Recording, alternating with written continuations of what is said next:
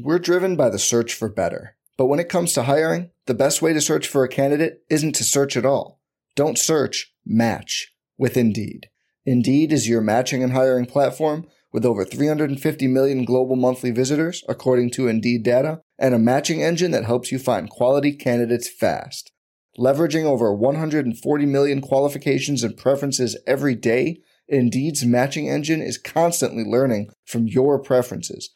Join more than three point five million businesses worldwide that use Indeed to hire great talent fast. And listeners of this show will get a seventy-five dollars sponsored job credit to get your jobs more visibility at Indeed.com slash Blue Wire. Just go to Indeed.com slash Blue Wire right now and support our show by saying you heard about Indeed on this podcast. Indeed.com slash Blue Wire. Terms and conditions apply. Need to hire? You need Indeed. This podcast episode is brought to you by Coors Light. These days, everything is go, go, go. It's nonstop hustle all the time. Work, friends, family expect you to be on twenty-four seven. Well, sometimes you just need to reach for a Coors Light because it's made to chill. Coors Light is cold lagered, cold filtered, and cold packaged. It's as crisp and refreshing as the Colorado Rockies. It is literally made to chill. Coors Light is the one I choose when I need to unwind. So when you want to hit reset, reach for the beer that's made to chill. Get Coors Light in the new look delivered straight to your door with Drizzly or Instacart. Celebrate responsibly. Coors Brewing Company, Golden, Colorado. Support for this podcast comes from U S. Bank. U S. Bank wants to know how you reward yourself because they have cards that make every day more rewarding. Are you a points hoarder, cashback guru, low intro A P R lover? With U S. Bank, it's up to you because they have the cards to fit your lifestyle. So earn more whether you're shopping at a gas station or grocery store, even while planning a staycation. Learn more at usbank.com slash credit card. U S. Bank credit cards are issued by U S. Bank National Association N D. Some restrictions may apply. Member F D I C. Napa know how. A Napa guy knows that by the foot, there's no better ride than an old station wagon. Room for six people facing forward, two people facing backward, and a whole lot of luggage, lumber, and bicycles haphazardly strapped to the roof. If you can parallel park that beast, you can park anything. And with some quality parts and a little Napa know-how, you can keep your land ship running longer, stronger. It's not obsolete. It's a rare treasure. That's Napa know-how. Napa know-how.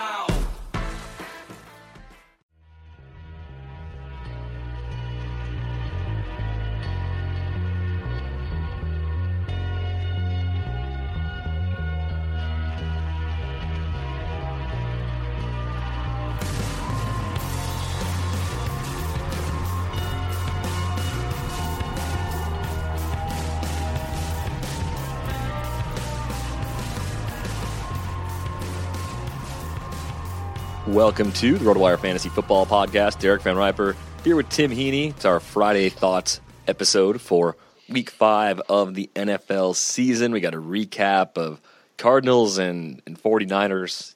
I, I know we don't have to recap the game, but we will politely do it because it is sort of our duty. It's kind of like an obligation uh, to do that. If you listen to this podcast on iTunes or Stitcher, and uh, enjoy it, please consider leaving us a nice rating and or review. We'd greatly appreciate that. Uh, Tim, how's it going for you on this Friday? Oh, it's going all right. You know, how does that do with you? I didn't make that beer run that I wanted to make uh, last Friday, so oh, yeah. I may have to do it this Friday. I, I did, where did I go last Friday? Oh, I had to bring my wife halfway to Milwaukee for a wedding on Saturday. She had to go help the night before, so my Friday night ended up being driving around not buying beer, which was not quite what I had in mind. Well, you know, you, you have the duties you got to perform. I mean, beer in my sing, you know, my world is, you know, a, a thing I like to perform all the time. I I did a little toast for you in my number. I did get a couple of ones I really liked. Um, Southern Southern Tier Pump King to ring in the season.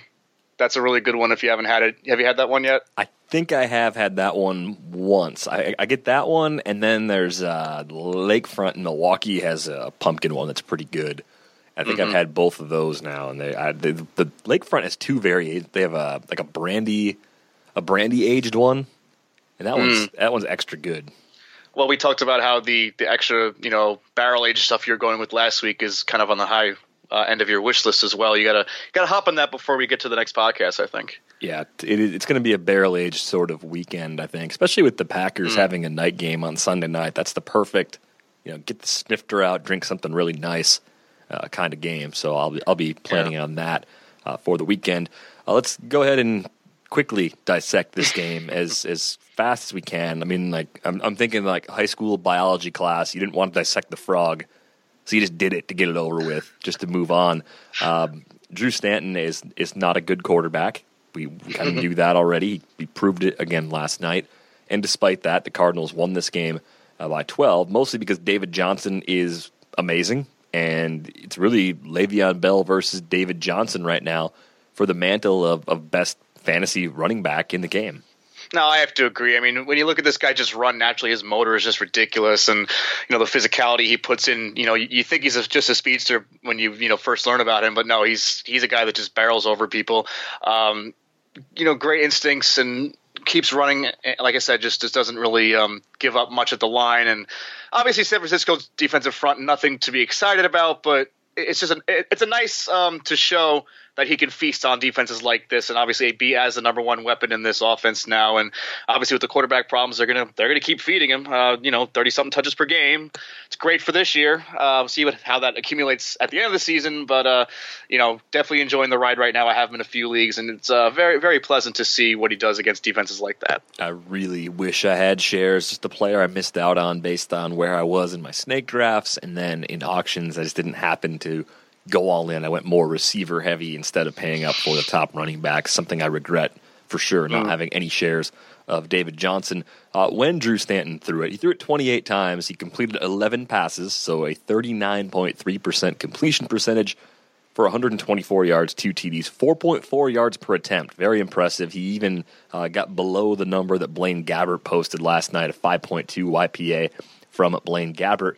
Pretty much everything went to Larry Fitzgerald. Six for eighty-one, two T Ds on eight targets. David Johnson targeted six times. John Brown, one catch for eleven yards on four targets. Michael Floyd, a donut on three targets. I mean, Floyd, I, I think the stance I've got right now is that he's a he's a rich man's Torrey Smith. I mean, he's just not getting involved enough to where you can trust him outside of your best ball setups, and those have already been drafted. So if you have him right now, you're just kind of screwed.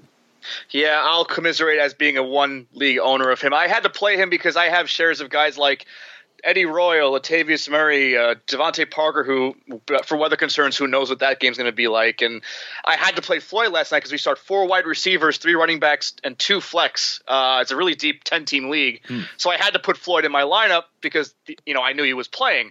That was did not go over very well. And obviously the snap count, early in the game, at least, favored Brown, and I'm pretty sure it favored John Brown at the end as well. Definitely out there more so in the two wideout sets, maybe with the run blocking that they were doing last night that probably favored John Brown's playing time. Uh, it's going to take a lot, I think, for Floyd to really pop off in any facet, just to, you know, besides a desperation flex play right now. It's uh, definitely has to be like the perfect matchup if they even want to use him, and that's it's a dangerous call to trust him like that. Yeah, it, it really is. So I think if you, you paid up and you, you took one of Floyd or Brown around the time Fitz was going, you're disappointed because Fitz's stock is up right now. Other two receivers, the stock definitely down in Arizona. And, and Carson Palmer's supposed to be back in week six. We'll see if that happens uh, as they expect. And that does give both of those secondary options a nudge up, but I, I don't like the way things have unfolded. Brown's been getting a lot of targets the last couple of weeks uh, prior to this one, so that bodes well for his chances of perhaps having a big game here in the near future. On San Francisco's side, I think they need to make the change to Colin Kaepernick. Blaine Gabbert is just not giving them anything at quarterback. They haven't won uh, since they shut out the Rams in the opener in week one. And with Gabbert, I mean, outside of his ability as a runner, there's just not enough there as a passer to get excited about. Whereas with Kaepernick, he has the arm strength when healthy to make the throws downfield and to actually make a few more plays.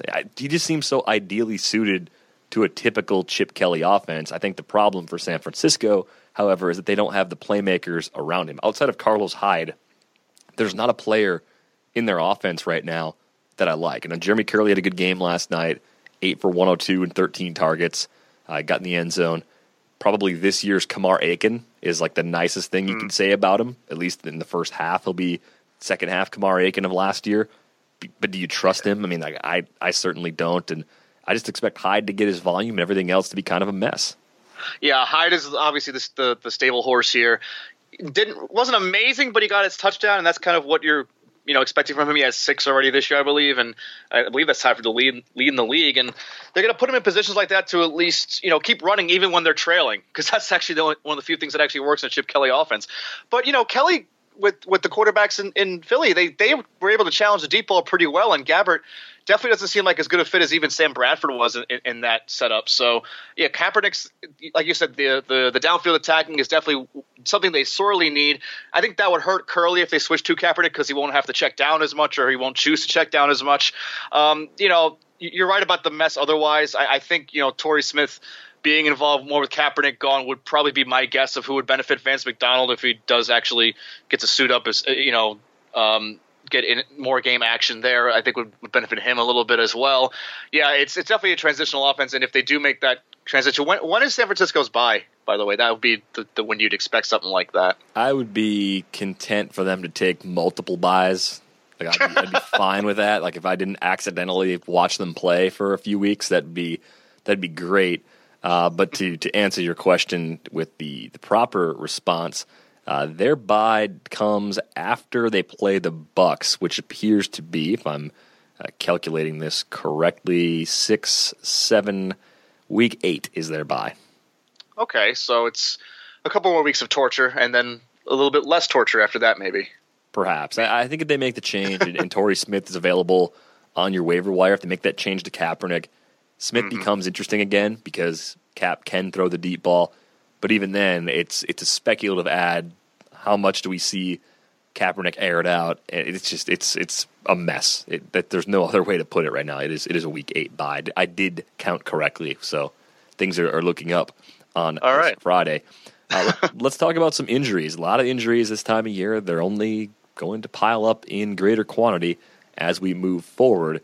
It doesn't sound like Des Bryant is going to return this week for Dallas. There's still some concern that you know, he could do some further damage. Uh, the official word hasn't been passed down yet, but it would be surprising to see him out there against the Bengals on Sunday. Yeah, I wouldn't think so. I mean, we, we said last week that we knew he'd be off last week and then maybe come back for the tougher opponents uh, th- this week. You know, Cincinnati, we figured they might want him back for that, but uh, – you know, it, it it didn't work out that way. So, I, yeah, it's not looking good for him. It's going to be interesting to see how they divvy things out uh, this week without him.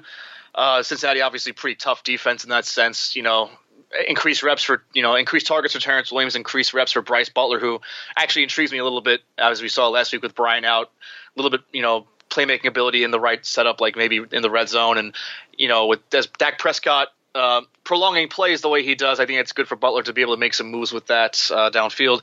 Uh, Jason Wynn obviously will be leaning on a bit more as usual with that. Um, so yeah, the Cowboys offense, you know, they've gotten by without Dez. It's a tougher opponent this time. I don't know if it's going to be great for betting on Dallas to win the, the, the whole thing in this in this one, but in fantasy there'll be, you know, mediocrity across the board, I think, uh, besides Ezekiel Elliott, who will obviously carry the load whenever possible. I'm sticking with my, my Bengals pick from yesterday, but looking at Dallas's offense without Brian again, I mean, Cole Beasley should get decent volume. Witten will get a good number of targets. Terrence Williams is the default number one, but he only had six targets last week uh, against San Francisco, four for forty-four and a score, so not a not a terrible outcome if you are, are using Terrence Williams by necessity. But Brice Butler was the player who picked up a lot of extra targets last week. Mm-hmm. Nine targets, five catches, forty-one yards, and a score.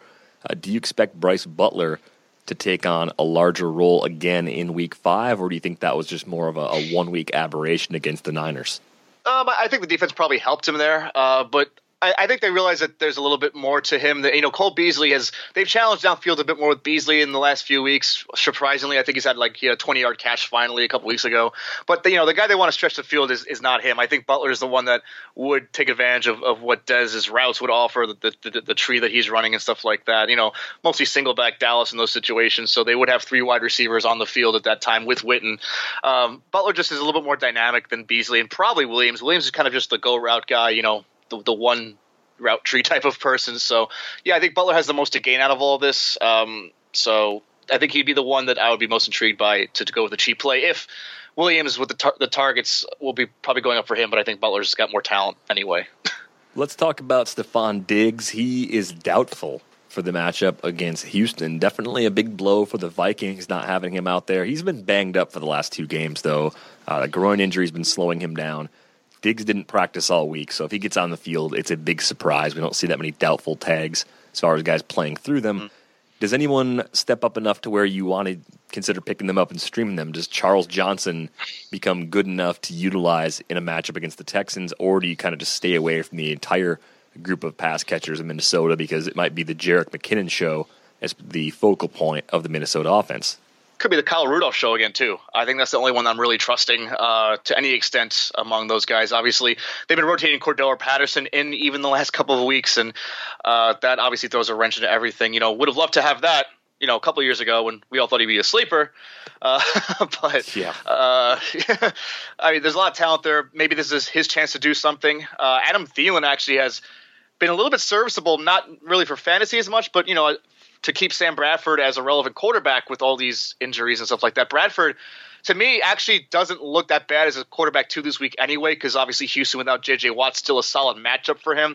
They've been able to divvy the ball, you know, among a bunch of people pretty effectively. Bradford, I think, is an underrated fit for this uh, North Turner system. He's got the arm to, to to make it work. Transition is going pretty well for him, I'd say. And I think this is a, a thing that, that Minnesota can actually survive to some extent. Obviously, McKinnon will be heavily involved, uh, you know, in both hopefully running and passing to keep Matt Asiata from vulturing, Uh, as he tends to do. But, you know, Bradford, I, I still would be okay with starting Bradford this week, especially if I have bye uh, problems there. Uh, I wouldn't pick a Minnesota Vikings wide receiver to really go all in on, though. I, I just I wonder with Matt Asiata, like why why Mike Zimmer, who appears to be a very smart coach, insists upon using the short yardage back in this case. I mean, McKinnon is a better player. Like, why do you have to commit to making it a difficult gain of one or two yards when you have someone who averages like four and a half yards per carry in McKinnon? Well, I mean, McKinnon himself is not a terrible between the tackles back either. It's just there's a notion of you have to change up with your main back if he's somewhat undersized, or in McKinnon's case, you know, decently undersized, because, you know, you don't want to get him hurt or anything like that. You know, we've seen guys like Gio Bernard, Devontae Freeman, uh, you know, even smaller guys than that be really effective as having a good running style on the inside, and nothing gets taken away from them when they're down low, you know, facing eight man or nine man boxes. I, I just think that they should give them a shot at that. It's, they just say, oh, by default, you have to do it. Some guys are just in that old school mentality, and it really irritates me. Well, yeah, I think there's a, an aspect to getting short yardage, just getting any positive yardage that comes down to acceleration. How, how quickly do you hit the hole? And, and sometimes smaller backs can do that more effectively. They they move quicker in shorter distances, even though uh, you, you like them for top end speed too. You know, their burst might be such that they are actually the better options. But old school mentality still uh, alive and well. Uh, Eric Decker out this week for the Jets. Got the shoulder injury. Maybe he's back next week. Jets don't have a bye until week eleven, so he's in a, a difficult spot. But the player who everybody would be going after ordinarily, Quincy Enunwa, has a sore knee, and he popped up as questionable on the injury report today. So he was an addition as of Friday, maybe still healthy enough to play Sunday against Pittsburgh, but not necessarily guaranteed to play his typical uh, volume of snaps as a result of this new injury. The Jets are thanking everything they can that Matt Forte practiced yesterday, because it's going to be pretty messy. If, if he wouldn't, that would have been a really, really terrible situation offensively for them. Uh, you know, obviously, Enunwa, I, I could see them, I don't, I don't want to say forcing him to play, but definitely saying, you know, or he could maybe just think because Decker's out, he might just tough it up and do it anyway. I mean, Jalen Marshall's also doubtful, uh, looked like for them. And Robbie Anderson being the third receiver with the Enunwa healthy, you know, they, they need the depth in that sense there. Um, You know, Anderson did play uh, sixty-two offensive snaps in week four uh, for the necessary of, of, of that with Decker out as well. You know, not necessarily a whole lot to, that we've known of Anderson yet. You know, physically not terrible measurables there. It seems like six three, one eighty-seven, if I'm not mistaken. So that's, you know, a little little on the light side, but, you know, tall enough where he might be able to get a matchup problem there. Am I going to use him? No. Am I going to say maybe that's enough to cause Ryan Fitzpatrick uh, to at least be a decent quarterback this week? Perhaps. Maybe D F S considerations with Fitzpatrick as well there. So uh, I like I like definitely. Marshall. I don't, I don't. I just I don't know if there's enough behind Marshall with the injuries to, to throw Fitz in there. But I do think Marshall's a good play uh, with yeah. Decker banged oh, of up, because they're going to force feed yeah. Brandon Marshall, and the price really isn't that bad. But Robbie Anderson, when, when players like Robbie Anderson come up, I mean, I didn't track Temple when he played there. that, that was not, they were not on my radar. It just reminds me of the part of Happy Gilmore when Vern Lundquist is uh, is the announcer, of course, in that movie, and he sees Happy Gilmore's name pop up on uh, on the screen after like a long drive, and he covers his mic and just goes, "Who the hell is Happy Gilmore?" Like he just, it's exactly how I feel about the Robbie Andersons of the world when they end up in prominent roles, and it's exactly what I say out loud. You know, like when they score inevitably on Sunday, you see them pop up in the highlights or on Red Zone, and you're like, oh. That really doesn't help anyone except for the people playing against, you know, Brandon Marshall, for example. Like those players can only remove value from other players that we're relying upon if if they do get on the field and find their way into valuable targets and, and valuable snaps. Yeah, I mean, d- d- we we think that Marshall, you know, might get hurt by this, but you know, Marshall's overcome tough matchups throughout his career. Obviously, he even came we, with Seattle last week. He overcame that secondary. And I don't think the Steelers have any real matchup problems for him on the secondary that much anymore. So I think that, you know, Marshall's pretty safe in, in terms of, of, of year-long leagues. You're definitely not benching Marshall because of this situation. It's only going to just, like you said, just just balloon his workload even further. You mentioned Matt Forte back at practice. Seems like he's going to be fine. It's been a rib injury slowing him down. I mean, he fully practiced on Thursday, so that gave us a pretty indication that he's, in fact, fine or as close to fine as he can be. But I did make a trade in the stake league. I had Matt Forte. I didn't feel good about it at any point. Even even after the three T D game, I'm kind of like, this is this is just fool's gold. And I wanted to get an upgrade at running back, so I flipped Forte. It's a twelve, it's a fourteen team league, three receivers. We're at bye weeks, we're at injuries. I flipped Forte uh, with Tyrell Williams and Philip Dorsett to get DeMarco Murray. So I just got an upgrade. Good deal, fair deal. What are your thoughts on that? And where do you stand on Forte for the rest of the season? I think that Murray is a safer bet for the rest of the year because that offense and his, you know, age is a little bit more, you know, acceptable than for at least, you know, for the case of him having the workload as well. I think, you know, Forte is a bit more to contend with with Bilal Powell. I don't think Derrick Henry is going to be that much of a of a of a detriment to Murray's workload because the Titans are usually playing from behind. So I, when all's, all's equal, I do prefer Murray as the, the running back in general. So the difference with those the two add-on wide receivers, I mean, that's probably just about equal in my eyes. Uh, if you, it seems like you're loaded at wide receiver. That's the way you team the draft. So it makes sense to me that you would have leftovers like that to just kind of give away and get the upgrade there. So, yeah, I, that's a deal I would have made if I was in your shoes, if, if you have the wide receiver depth that it seems like you do. Yeah, and if you're scrambling for a second and third receiver, I mean, the owner that made that deal had – an injury and then like maybe a bye week too, so he'll play both the guys he got. And I right. like I like Tyrell Williams. I'm souring on Philip Dorsett a bit, but they are viable depth options in a fourteen-team league. Um, and, and Forte's volume looks safe as long as he's healthy, but I'm starting to bet against health given his age and that he was banged up uh, with this rib injury. He had the, the hamstring, I think it was, back in training camp in the preseason.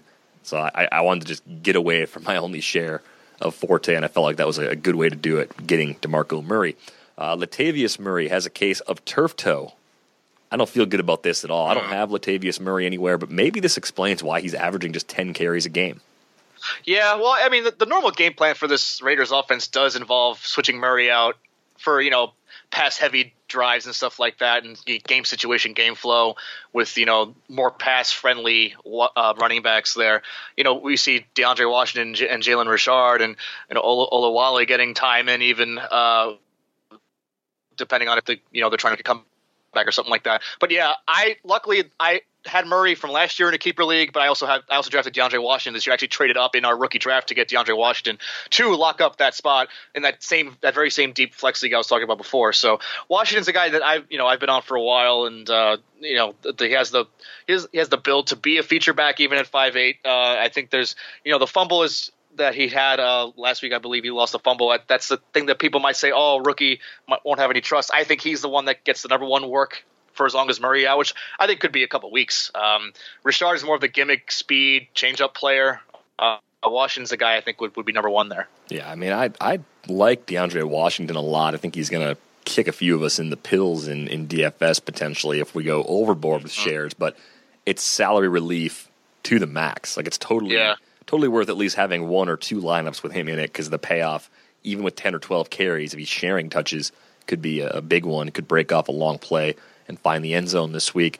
Uh, Marvin Jones, a little bit dinged up right now. I don't know if there's any indication that he's in danger of missing the game, but he was limited in practice on Thursday. We haven't seen a report of him for Friday at this point, but I, I think he'll be out there. The question is, Philadelphia's defense has been good so far. Do you think they can take away Jones as a viable option? I mean, given how Jones has been, like how productive he's been, he's the player that you'd probably want to scheme against right now when you match up against that Detroit offense. Oh, absolutely. I think that's that would be their focus, I'd imagine. I mean, that and that Philly defense, like you said, is undergoing a revelation with Jim Schwartz, with the wide nine, bringing that back uh, to Philly, uh, like the Jim Washburn used to do and stuff like that. And it's just it's great for that personnel. And I think it's great for, you know, their ability to rush the quarterback. They're one of the best pass rushing teams going right now, I would think. And uh, yeah, I think Jones would be the number one to stop. Maybe um, this is a Golden Tate game. Maybe this is a uh, a game where he finally gets woken up, because I think Stafford's going to be under duress a lot, and I think that he'll have to settle for guys like Tate and uh, obviously Theo Riddick and maybe Eric, even Eric Ebron most of the day. I, I don't think he's going to have a lot of time to let downfield plays develop, and that's kind of what's been Jones's bread and butter lately. So. You know, Philly's going to, I think, keep the field really small for Detroit's passing game and and maybe just elevate the other guys behind Jones. I wouldn't bench Jones, but I think it's very much to have lower expectations for him than what he's done. Yeah, fine for season long, less interesting this week in D F S than he has been to this point in the season for the reasons that you mentioned. Uh, Alshon Jeffrey still dealing with a leg injury. This time it's a knee.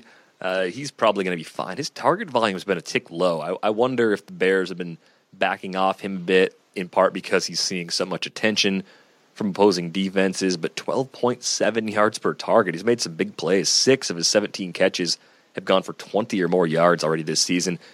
Alshon Jeffrey has not found the end zone yet, but it seems like this matchup against the Colts is one where he's going to see a, a season high in targets. He hasn't seen more than seven targets in a game yet, Tim. I, I think this is going to be the week where we see him get double digits in terms of targets, and we also see Alshon Jeffrey score. Absolutely. I think it's I don't want I don't like saying players are due, but this just seems like a perfect storm for him to actually wake up. Uh, the Colts defense, obviously, as we talked about in the show before, nothing really to worry about.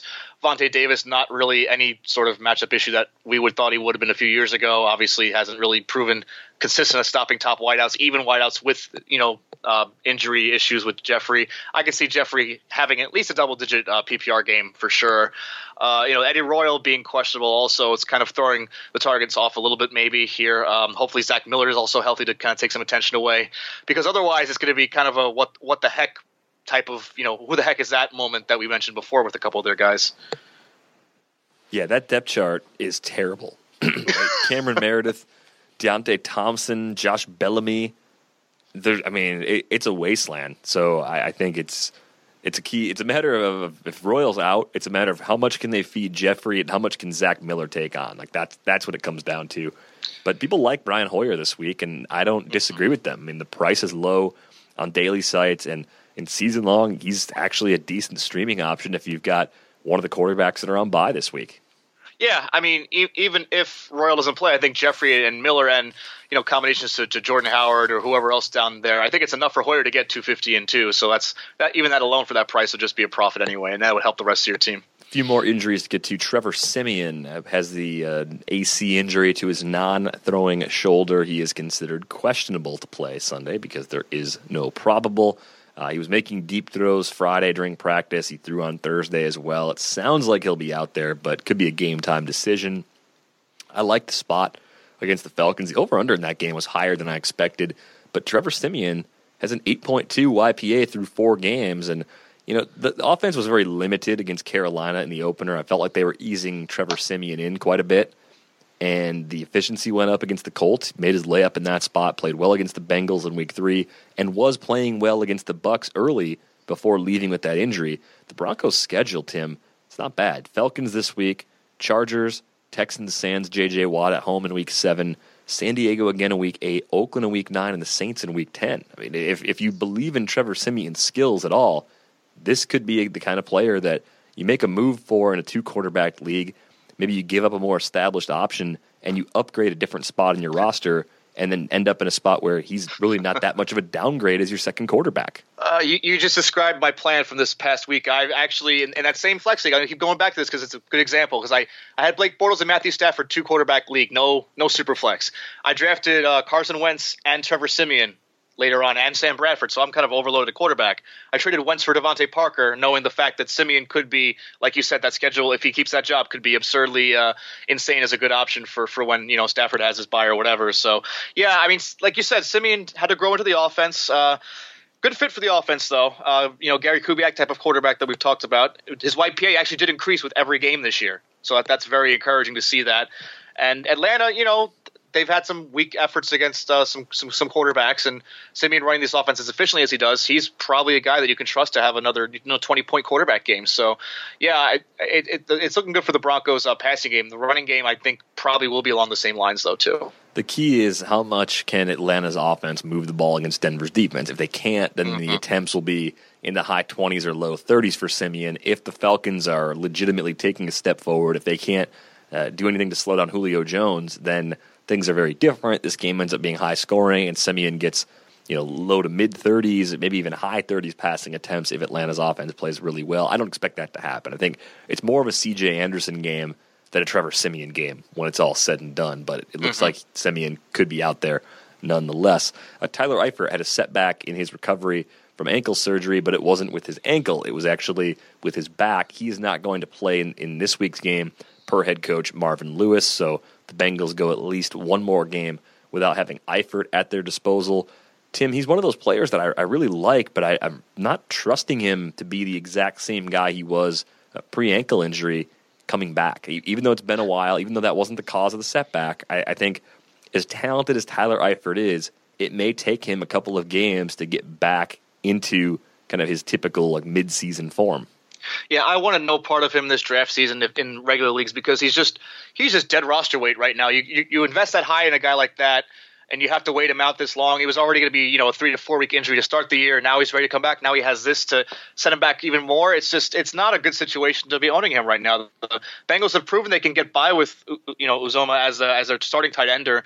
You know, get more so with the wide receiver targets, and they they can survive without him. They want him to get right for later in the year. I mean, now what does that get the owners that that that's spent for him to be their guy? It's it's definitely just an out-of-luck situation for them. And now you have to juggle two roster spots or just cut bait. And in ten-team leagues, I don't see how it would be a really big issue to cut bait if there's a lot of uh, tight ends to replace him on the waiver wire and you think you can get him back maybe. But deep leagues is kind of a – you know, you kind of have to sit still right now with yeah, that. I think he's a forced hold in those deeper formats. Uh, Eric Ebron banged up right now. He's got a knee injury. He did not practice Friday. Didn't practice all week, so I – I think it's pretty doubtful that we're actually going to see him out there. An official label for him has not been made available, but considering that the Lions uh, need him to be healthy in the long run, pushing him out there with the bye week being so far away seems pretty unlikely. Maybe a one week off or two weeks off now gets him back for three to four games before their bye in week ten. Uh, Cole Wick, Quick, I think it's pronounced, is uh, the backup tight end there. I don't know if any one guy steps up to get more targets, but it could be good for Anquan Boldin. We talked about Marvin Jones earlier and, and Philly kind of scheming to stop him. Anquan Boldin seems like the kind of player that could step up uh, even more so than Golden Tate if there are extra targets to go around. Yeah, I uh, forgot to mention it before, but absolutely. I mean, you know, the veteran just kind of reading what Stafford needs in the, you know, on a broken play or something like that. That seems like a, a spot where Boldin could thrive. And, uh, I mean, you know, you're a Family Guy fan, so I definitely thought you were doing Cool Wick, Cool Wick, Cool Wick, Quick. Why are you emphasizing the H so much? I, I like I like older Family Guy. It got to a point where I just couldn't couldn't deal with it anymore. But yeah, the, it, the show has had its moments. Quick. Even if you don't like every episode, I, I think there are some some quality ones uh, that have been thrown in there over the years. Uh, Monday night matchup: Panthers, Bucks. Cam Newton's got the concussion. Uh, he has not been ruled out yet, but he's still in the protocol. Had a good day Friday, whatever that means. So still a chance that he's he, he had a good breakfast. Yeah, or something had, like had, that. had a had a bowl of Wheaties and, and is feeling uh, feeling really good. I don't know. Like I, I, I thought he got concussed in week one, and they never really diagnosed him with one. But we'll we'll see. It's it's a nice two week stretch. Tampa on Monday night, and then the Saints in the Dome in what should be a very high scoring game in week six. So if uh, Derek Anderson is the best available option in your league, you might actually get surprisingly good numbers from him in weeks five and six if he's forced to start either or both of those games. No, absolutely. And obviously the Monday night situation is not a good one for this case. If he doesn't end up playing and you don't have the backup, you know, and you waited for him, you're done. You have to handcuff him with Anderson if you haven't yet, or someone, um, you know, or just or just make the decision that you just don't want to deal with it at this point. It's a great matchup, but maybe you just, just get your points that you know you're going to get if you can't get Anderson. So um, it kind of really it, – it, you know, it guides your hand to make the, the you know the the one or the other play here. I don't think there's really any in between, unless, you know, obviously Jameis Winston could have been dropped in some leagues, which would be I think would be pretty solid there too, because I think he'll have a top fifteen game at least against Carolina's defense, even for all their positives. So you definitely have to to, to plan for, you know, the, having a backup ready at a moment's notice there. Yeah, I mean, it might be like a top eight sort of week for for Jameis, to be to be mm-hmm. honest. Looking at that Carolina defense right now, uh, Jonathan Stewart was not on the field for Friday's practice. It doesn't look like he'll go. He's got that hamstring injury. More Fozzie Whittaker and more Cameron Artis-Payne. Do either of those guys interest you at all in this matchup? Uh, I, I guess Tampa Bay, the passing game usually is my lean with stuff like that, so that might, you know, have Whittaker be the guy again. Uh, but, you know, there's a reason his last name is Payne, you know, because that's what this backfield is causing people that have to actually use it. Major so. Payne. Good movie. Underrated movie. Uh, good movie for its genre, as like a movie from my childhood or our, our childhood. Like it's, it's that's that's the, that's the degree to which it's good. Way to back out, man. Seriously, I, I, I thought bailed, we were, I thought I we were bailed, in on this one. Bailed really hard on that one. Yeah, uh, I mean, for for just ridiculous comedic value, there are some some odd moments in that movie that are somewhat memorable. On the other side of this matchup, Charles Sims has a knee injury. He didn't suit up on Friday. I mean, of course, these teams are going to practice Saturday, so Friday's not the be-all, end-all, but they'd be in a pretty bad spot because Doug Martin hasn't practiced this week. They got the bye in week six. It could be a Jacquizz Rodgers, Peyton Barber week for the Bucks. Well, you know, and you got to remember that Rodgers has experience with Dirk Cutter, uh, you know, the, the head coach there, from their days with Atlanta. So I think he would be the one that they'll get most of the trust, despite the fact that Barber generally listed ahead in most depth charts I've seen. And, and Rodgers is the, is the familiarity with him. And I think he would call f- good plays for him. Uh, you know, seventy something yards on, you know, fifteen touches at best. Maybe you're looking at, maybe he finds the end zone.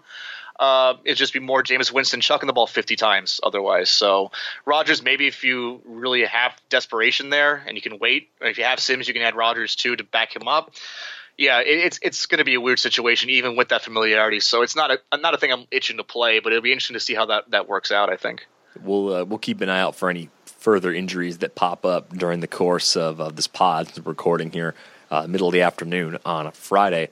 Need a website? Why not do it yourself with Wix dot com? No matter what business you're in, Wix dot com has something for you. Used by more than eighty-four million people worldwide, Wix dot com makes it easy to get your website live today. You need to get the word out about your business, and it all starts with a stunning website. With hundreds of designer-made customizable templates to choose from, the drag-and-drop editor, there's no coding needed. You don't need to be a programmer or designer to create something beautiful. You can do it yourself with Wix dot com.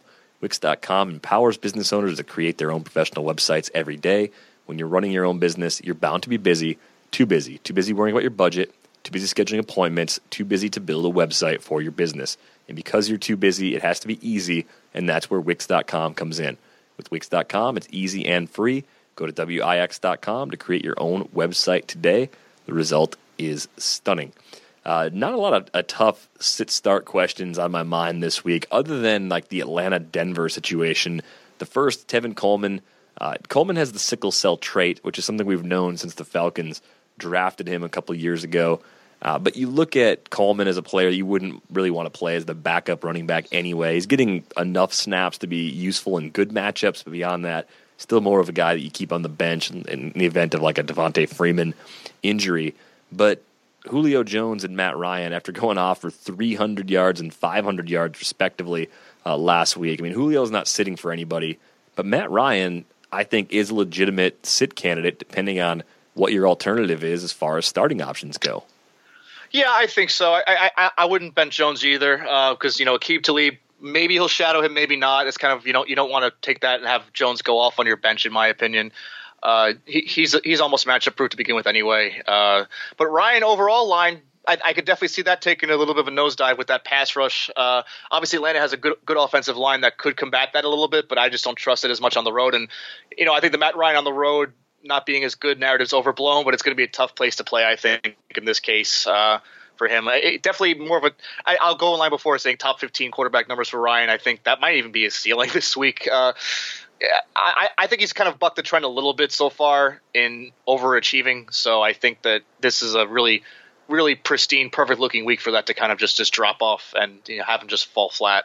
Broncos on the road on Sunday, Seattle on the road in week six. So, yeah, regression coming. And, and it might be better overall this year. Weeks seven and beyond might be really productive. I, I like the way the division sets up for, for really, really all the quarterbacks in it.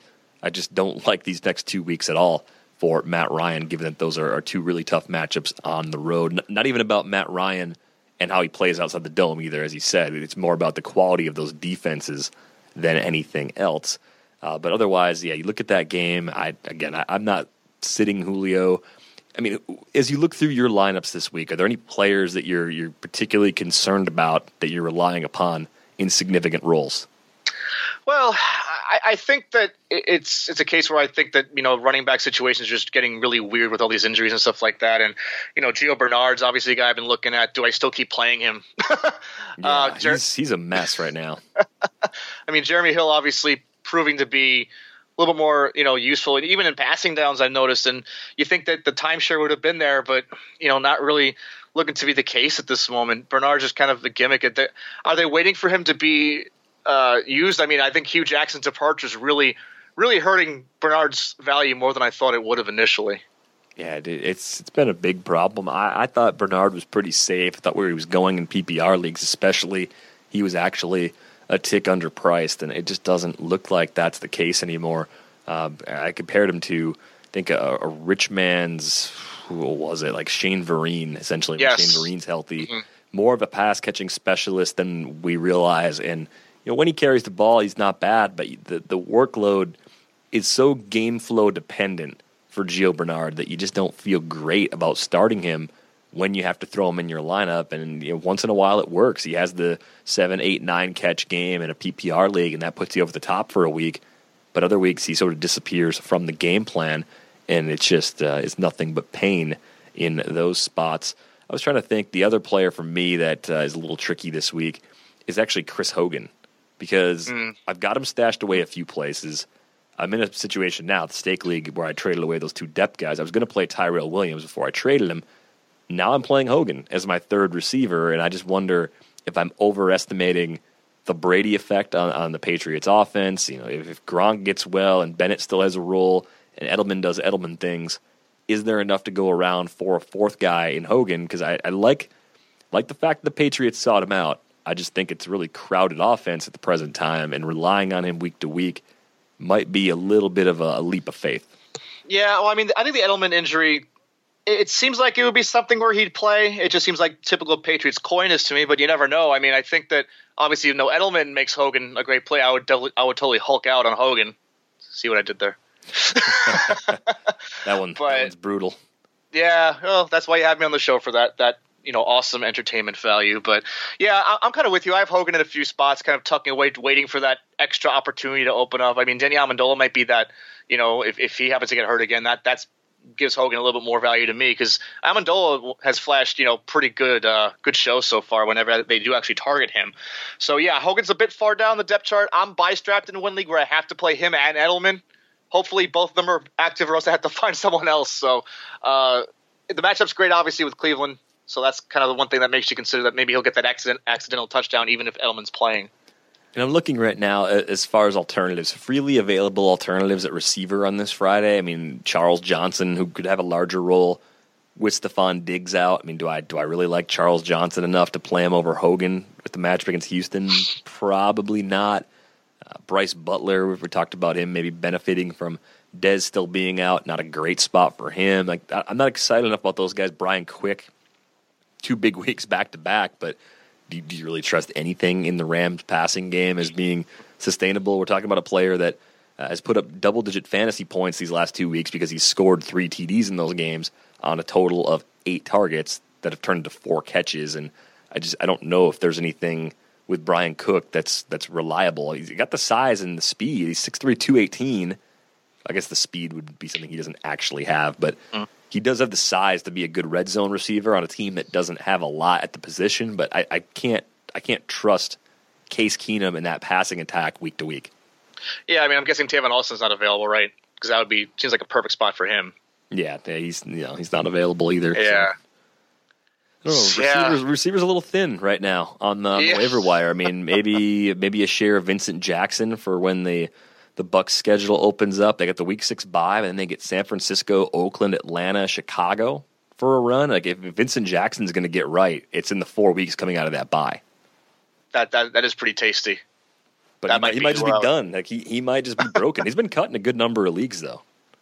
Yeah, I mean, the separation is definitely not where it used to be when when, when he's actually, you know, going downfield. He, he might just be like a ten-point P P R guy from now on, and might, maybe he'll break one or two every few weeks of twenty-plus. But, you know, the Bucks do throw a lot. So yeah, seven, nine, six, and five for the target volume so far. I mean, twenty-seven targets in four games isn't bad. So if you got an empty roster spot, which I do after making that trade, I think I'm going to pick him up. I'm just going to pick him up and see what happens. Maybe he's an easy cut for me a week or two from now if he has another clunker this yeah. week. But who knows? Maybe it goes right. People were drafting I, Vincent Jackson reasonably early. He was a solid mid-round target on draft day. Yeah, I, I I think out of those guys, I think Jackson actually would be the one I would pick because those those uh, Carolina cornerbacks are really green.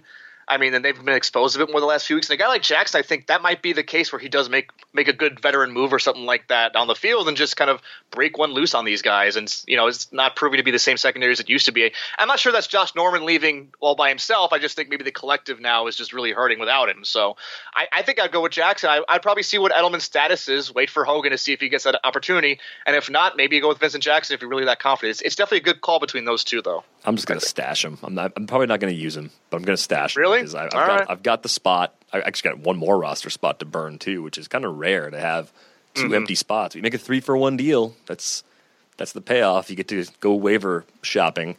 Uh, I'm trying to think if there's like a running back that I want to spec on right now. I mean, you mentioned Jalen Richard before. Is he actually worth taking a chance on? If what if DeAndre Washington isn't the player we want him to be?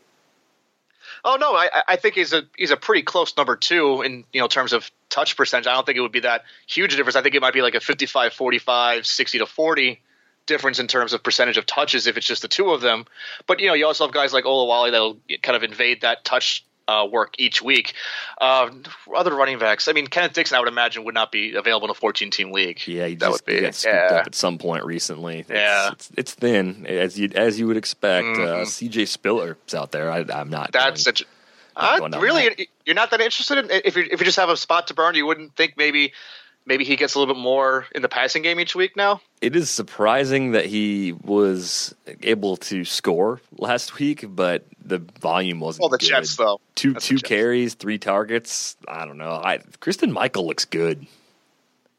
Yeah, I, I think it's more so in the in the not the taking his job, just carving out a little bit of a role with you know the wide receivers behind Baldwin really being erratic at this point. This is such a dumpster fire right now. But Johnny Kuhn, because of the three T D games, like shows up really high. Like, that's not that's not going to be a thing. Uh, well, and know. you would and you would know too, obviously. I've, that, you, you, I've lived I've lived the John Kuhn experience. Great blocker. Um, Andre Ellington. Oh, he might be locked now anyway, though. Yeah, yeah. Ellington uh, has a, a larger role with Chris Johnson getting hurt. That's that's kind of a sneaky like deep league P P R ad that probably won't mm-hmm. cost people that much money, but. He's explosive. He doesn't need a lot of touches to be useful. You know, the receivers have underperformed. I, I could see Ellington maybe squeezing out a game or two where he, he's got some value with, with a lot of teams on bye in the coming weeks. You know what? I think I might drop Asiata for him in the half P P R flex league, uh, the flex league that uh, Jake Seeley of Roto Experts runs. So I think I might uh, do that move. What do you think? I have Bernard, Coleman, Darkwa, Ivory, DeMarco Murray and Charles Sims otherwise, I think Ellington could be an interesting stash there. Might as well. If he starts hitting, make a move, two for one, something like that, upgrade a spot. I think that could work. The other name uh-huh. that's sort of intriguing is Zach Zenner, only because mm-hmm. the Lions are, are dealing with uh, an injury to Dwayne Washington. Amir Abdullah is still down. Theo Riddick, to me, doesn't look like a good ball carrier. It's a tough matchup this week against the Eagles. It's just not, it's not a good setup for him. Like, but it, volume could be there, so maybe... He's the kind of dart you pick up this week. If he doesn't get the volume carry-wise you expect, he's an easy cut going into week six. Yeah, I think so. Um, just kind of, like you said, no no, no uh, commitment to that, so that, that's a positive there. Um, and now you got the Bills running back pitcher being confusing too now with Carlos Williams possibly coming back. Gross. So he was, he's yeah. got to serve a suspension though. That's right. Yeah. So he's Maybe got not. he's got four games to, to sit before he can do anything. But yeah, that's that's not what you want. Hopefully, LeSean McCoy ends up being just fine. I, I've got him in the Stopa League, and he looked really good last week. I mean, I, I think McCoy is one mm-hmm. of those players that people people might have underestimated, undervalued back on draft day. One last thought uh, is to play waiver defense with that last spot. I mean, what if I just add Jacquizz Rodgers for the sole purpose of making sure nobody else can pick him up last minute and throw him in if the Bucks end up not having their running backs available on Monday night? Yeah, that actually might even be, be, be your most helpful move for this week. And then just plan on cutting him because I don't I don't think he's actually really going to be that good. But I don't know. Yeah, got got a couple options well, that I'm that I'm kicking around. Uh, let's talk about some players we like on DraftKings for this weekend, starting at the quarterback position. Tim, what are you doing at quarterback this week? Uh, all right. Well. If, can we make five lineups because I want to make five lineups with these quarterbacks? Um, no, I mean, I, I mean, I'm sure everyone is going to choose Tom Brady. You know, Tom Brady's going to have a lot of heavy uh, usage there. Big Ben against the Jets, I would imagine too. Um, you know, we had a couple of guys writing the website this week about going, you know, for real G P Ps uh, factors of Brian Hoyer and Ryan Fitzpatrick. Mm-hmm. And we talked about Hoyer before. You know, very good, um, very good upside there for the price. And Fitzpatrick, you know, it's against the grain pick. I, I don't think the interceptions are that reflective of how he's played so far. I, obviously, wide receiver bit dinged up and all that, and they don't have much else there. But, you know, uh, fifty-one hundred, I believe he's only on DraftKings. Uh, you know, that's hard to hard to ignore, I guess, so to speak, in, in terms of the of the price. No, it is. The the thing that I'm looking at at quarterback, though, is Eli Manning at six thousand, probably going to be very chalky. I'm okay with chalky. I think that Giants-Packers game is going to be high scoring. I know people are all over the Packers because of McCarthy's record coming out of, of bye weeks. Great. Mm. I think the Packers are going to win the game. I think they're favored by too much. I've seen seven and seven and a half. I think the over-under is actually a tick low because Green Bay is good against the run, not as ridiculously good as the per-carry numbers through three weeks would tell you. I mean, they're probably going to be three and a half yards per carry this season when it's all said and done. They, the Giants aren't built to run the ball right now, yeah, but they are right. built to throw it. No Sam Shields in the secondary. Beckham and Sterling Shepard are both interesting to the point where I think an Eli Beckham Shepard stack is actually a good idea, but I think it's a chalky idea. So you have to mm-hmm. maybe pivot more to that in cash games than in G P Ps. Well, or maybe you go Victor Cruz instead on one of them. Yeah, go Beckham uh, and Cruz yeah. instead of Beckham and Shepard. Maybe Shepard and Cruz. Wow. Yeah. It, it, like, yeah. Oh man. That's, it, that's even more. You, you, yeah. You want to, you want to really just like tick everybody off. Like yeah. go Eli with the other two and like see if Demarius Randall can get Beckham ejected. Like, that's Demarius Randall's best chance of defending Odell Beckham is to just get him tossed from the game in the first quarter. Like maybe, maybe Randall should just like fight him. Like he should just like on the first play, just tackle him to the ground and just like grab his helmet and just get him so riled up that it turns into a fist fight and they both get ejected. Just fall on your sword immediately on defense. The, the, I wouldn't even, I would have to just wear headphones all day on Monday. I wouldn't be able to listen to anything sports talk related at all. If, if Odell Beckham were to get ejected from this week's game, it would be, it would be the end. The hot take machine would explode.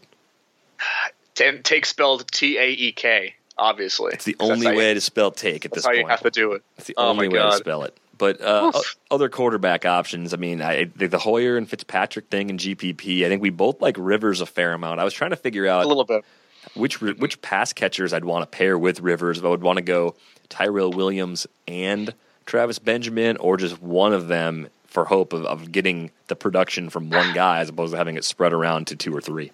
Yeah, the, the Rivers stack is so difficult because, as you just said, they do spread it around. I mean, do you, do you stack Hunter Henry even at tight end uh, if Gates can't go again? I'm not, I haven't seen the update on him, but maybe that's a case where you just get a cheap tight end out of it. Uh, I believe he's only thirty-one hundred, something like that. thirty-three hundred. All right, it's cheap enough.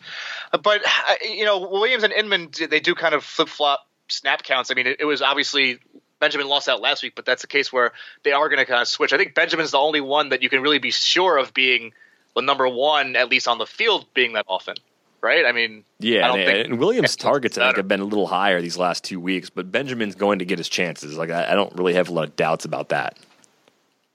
Yeah, I wouldn't think so either. Um, yeah, the other two, I think, is definitely just kind of a more of a dice roll picking one of them. Uh, as, as, as intriguing as it is to get that, I think Benjamin's the safest of those three. By the way, I, I thought there was some concern about the Miami game on Sunday, but I think the Storm will have passed Miami to the point where that's going to end up being playable. Yeah, I, I just saw that a little while ago too. It might it might be even out by tonight. So.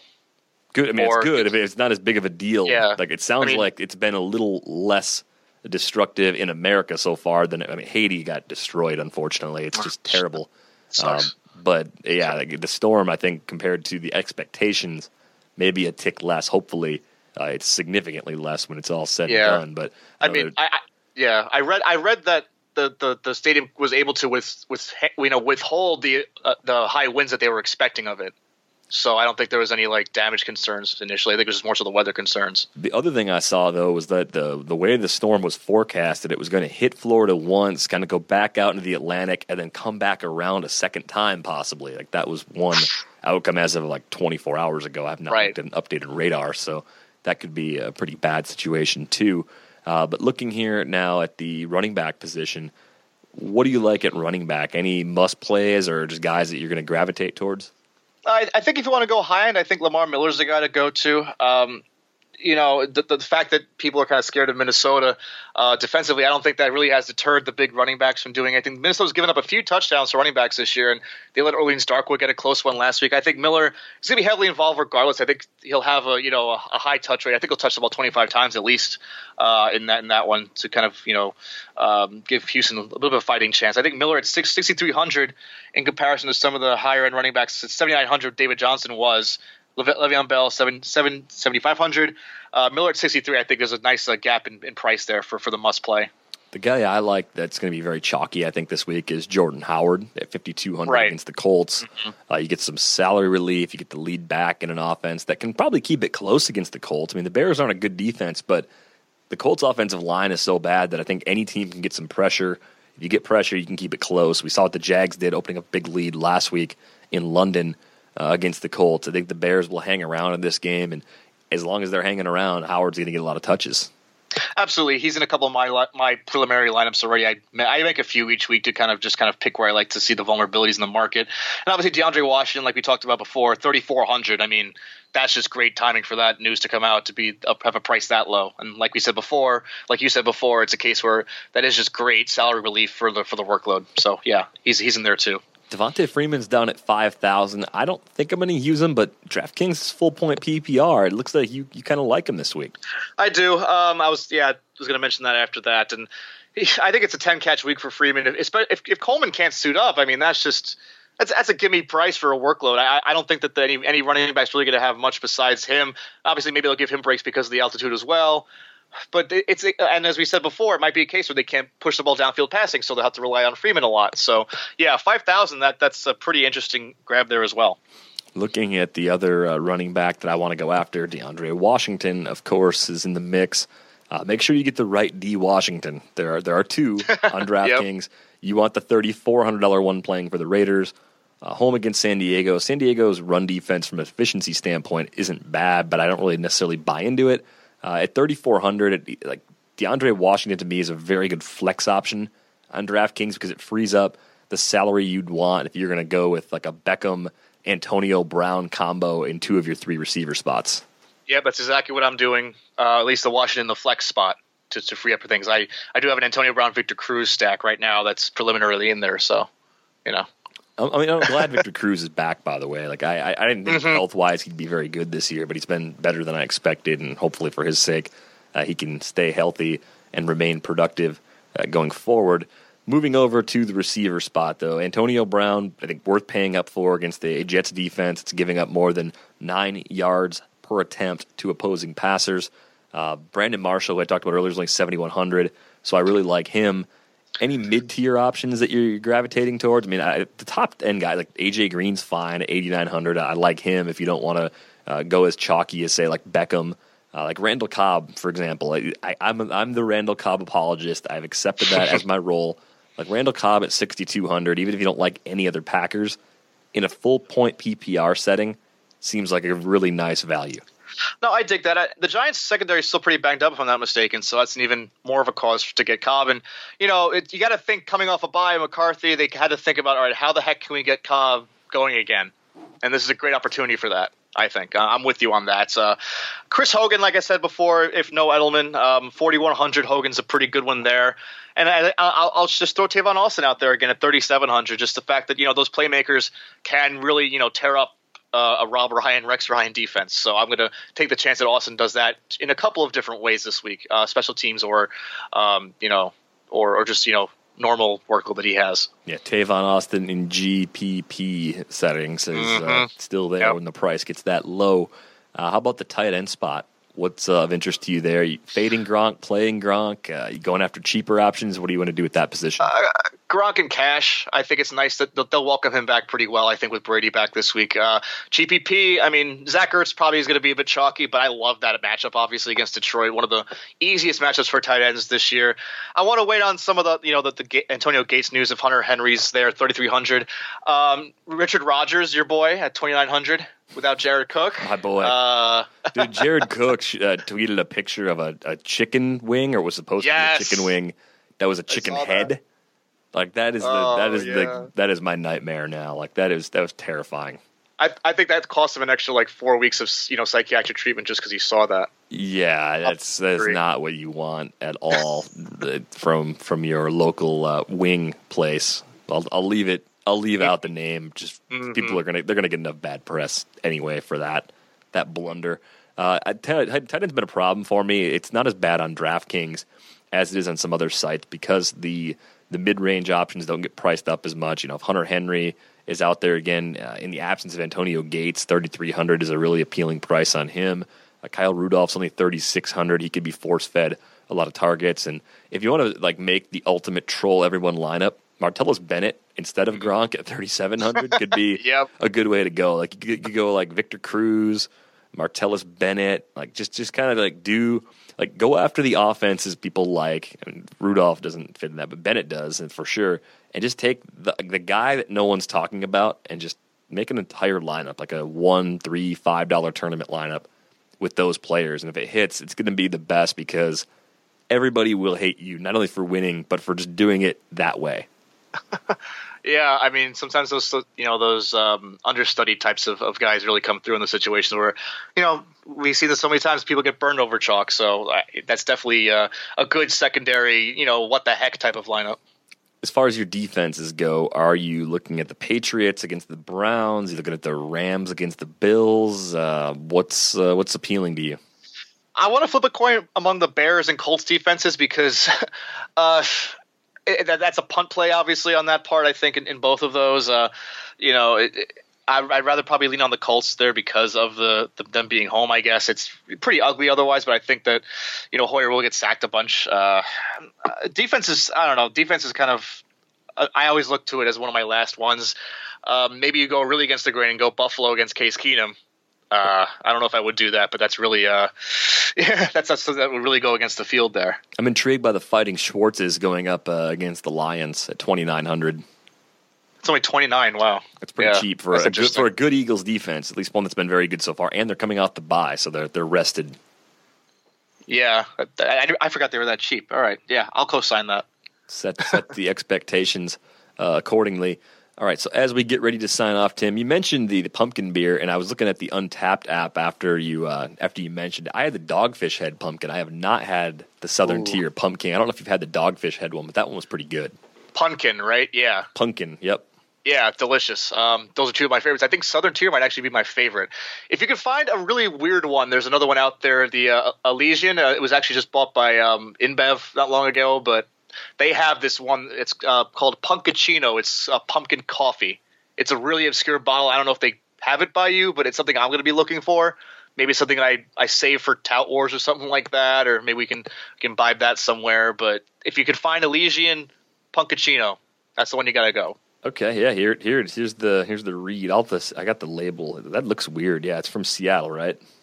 Yeah, it's West Coast. I think it's Seattle. Yeah. Hmm. Okay, uh, I'll put it on the radar. I, I'm making that run. I'm making that run tonight after after I go to take care of things at, at practice. I'll be making a stop to uh, restock for the weekend. I want to have a party on Sunday, like for the Packer game, and My parties are good because the beer is good. Like, the company is suspect in the sense that I'm hosting, but the beer is always good. So that, I think, makes up for it for a lot of people. That's going to wrap things up for today's episode of the RotoWire Fantasy Football Podcast. Good luck in week five.